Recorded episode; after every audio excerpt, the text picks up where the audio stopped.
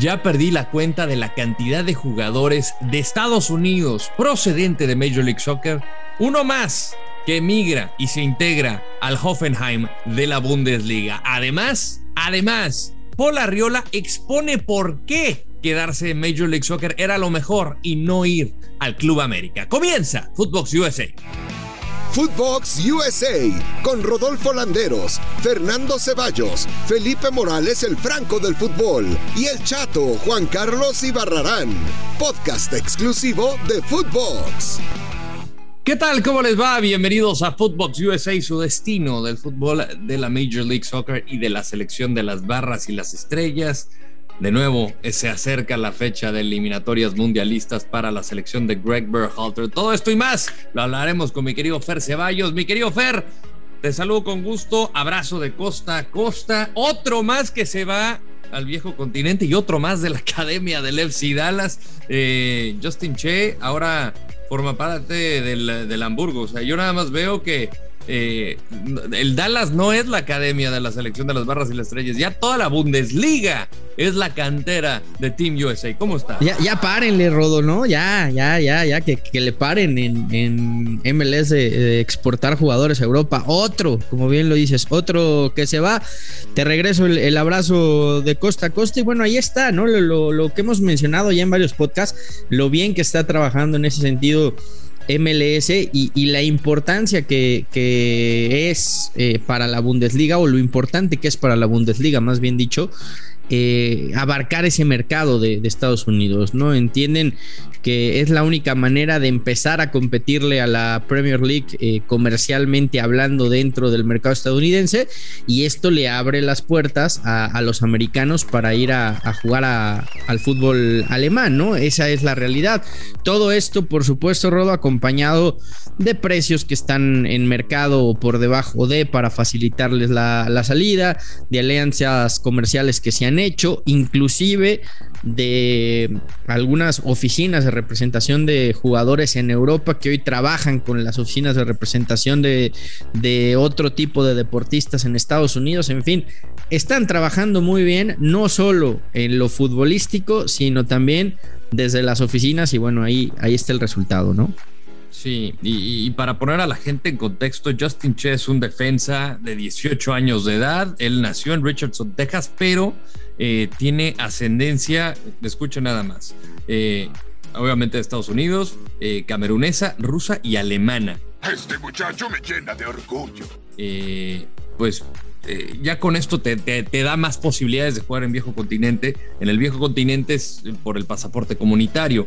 Entonces, al haber nacido de una madre rusa-alemana, pues ya tienes acceso, eso te facilita más.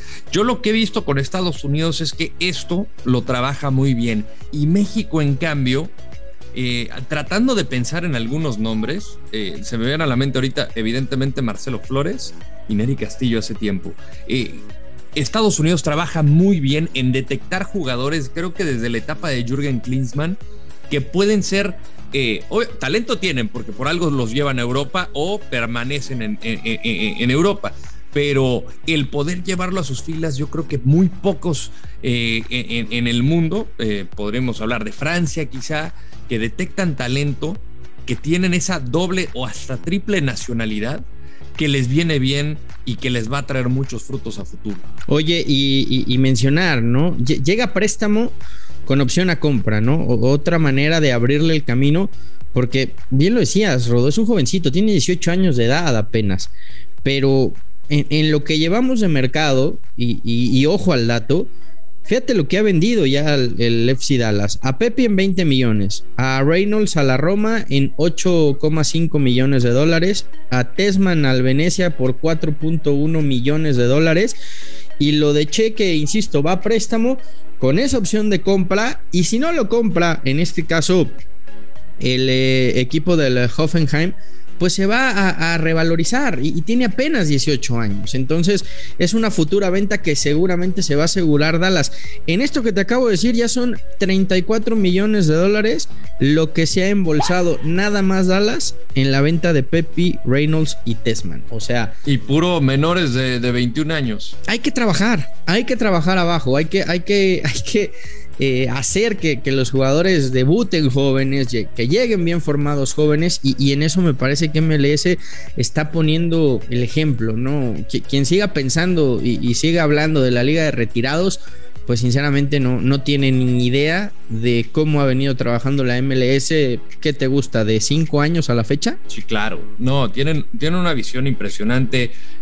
Obviamente Greg Berhalter tiene la capacidad para probar jugadores cuando no está la MLS en curso. Por ejemplo, el famoso campamento de enero llama a muchos jugadores para verlos, a otros para conocerlos, saber qué les pueden dar y decir, ok, aquí mis puertas están abiertas, yo los voy a seguir observando, mi cuerpo técnico los va a seguir viendo, los vamos a tener bajo la lupa, y yo lo que quiero a ustedes es que reten a los que estoy llamando, que los reten en el sentido de que tú también puedes ser titular en la selección de Estados Unidos. Es un año mundialista, lléname la pupila y tú también te puedes subir al barco. Y además de Justin Che, Cole Bassett, un mediocampista del Colorado Rapids al Feyenoord de Holanda. O sea, cada 24 horas yo veo a Hércules Gómez con ese emoji del vato todo frío, congelando, y dije, ahí va a ir otro más. Pero bueno, o sea, yo creo que Estados Unidos lo está haciendo bien. Y dentro de la liga, se hablaba mucho del fichaje de Paul Arriola, que sí estuvo en pláticas, hubo interés por parte del Club América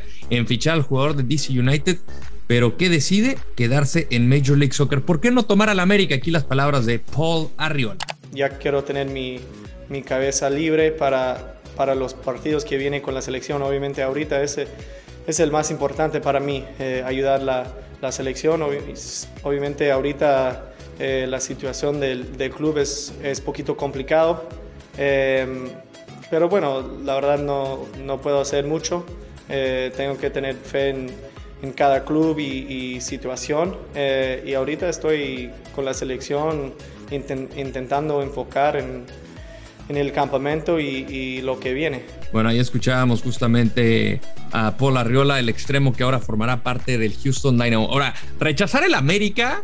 ¿en qué mundo vivimos, Bifer? O sea, de verdad, estamos rechazando a la América. En el mundo de que el AME pues ya no pesa lo que pesaba antes, o ya no despierta la misma ilusión o el interés. Y aparte te lo digo a ti. que despertaba. No, Rodo, a ver. El amor que existía para el América y que supuestamente le profesaban tantos jugadores sudamericanos, no era el América, seamos sinceros. Era los billetes que les pagaba el América. Hoy ya no puede pagar esas cantidades y pues el amor se desvanece. Ahora, para quien haya demeritado a Paul Arriola, pues hay que decirles que es un seleccionado nacional de Estados Unidos, que inclusive lleva una semana concentrado ya con Team USA pensando en las eliminatorias, que era jugador franquicia del DC United, y que la razón por la que no llega al AME es porque Charlotte le va a poner más plata sobre la mesa. Esa es la realidad, Esa es la realidad. Charlotte está dando una mejor oferta por él y le está ofreciendo un mejor contrato, y es por eso que se va a quedar en MLS, ¿no? Cuando hablamos justamente de cómo hoy se convierte en un competidor muy fuerte para México y para Sudamérica, la MLS, por el poder adquisitivo que tiene. Y agárrate a que quiten el tope salarial, porque ya no solo vas a competir o le vas a ganar a México y a Sudamérica, le vas a competir a Europa. Y ahí se agárrate, y ahí se agárrate. Sí, no, vas a borrar. Sí, no, borras a todas de... O sea, la única que le puede competir y más o menos es la liga brasileña, por el gran poder adquisitivo que tienen ahorita. Podrían borrar a todos, absolutamente a todos del mapa, y es lo que trabaja bien Major League Soccer en el plan de mediano a largo plazo. No quieren resultados inmediatos. Ellos saben que en 26 años se pueden lograr cosas importantes, pero le están tirando todavía más en lo que va a ser esa Copa del Mundo de 2026. Paul Arriola le tiene confianza a la liga. Él jugó en Liga Mexicana, él estuvo con los Xolos de Tijuana, y a pesar de que DC United navegaba por aguas turbias, porque un equipo sin ton ni son, más allá de lo único relevante en los últimos tiempos había sido el fichaje de Wayne Rooney, pero él decidió permanecer ahí, y ahorita que llega a la América dice, no, yo me quedo en Major League Soccer. Hay algo ahí que no le está llamando la atención del Club América o de la Liga MX que ya conoce. Oye, y se va un maestro de la MLS. Sí, se va un tipo que nos deleitó durante 9 años en la MLS. Tú sabes que yo no soy partidario de los Sounders ni del Portland Timbers. Nunca me ha gustado estos equipos, es una realidad. Pero a Diego Valeri hay que reconocerle lo que hizo y el legado que deja en Major League Soccer. Magia pura, mi Rodo. Sí, sin lugar a dudas. Era un deleite ver jugar al maestro Valeri con el mítico 8 de la camiseta de los Timbers. Un jugador que se volvió ícono. Me atrevo a decir que es el gran ícono de los Portland Timbers.